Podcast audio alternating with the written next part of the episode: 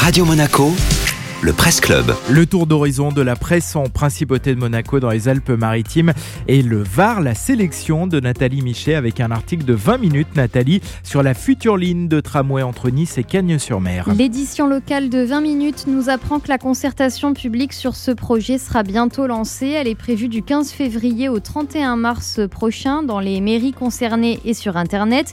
Les riverains pourront alors donner leur avis sur le tracé, par exemple, ou plus globalement sur la pertinence du projet.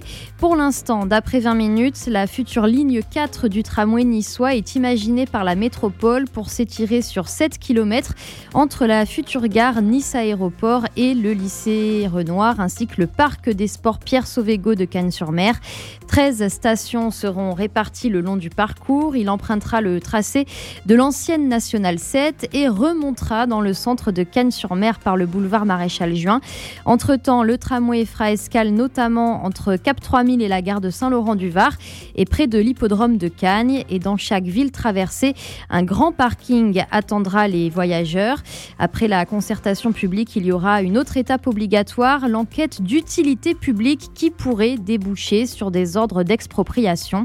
Le premier coup de pioche est prévu à l'horizon 2023 pour une livraison en 2026. Merci Nathalie.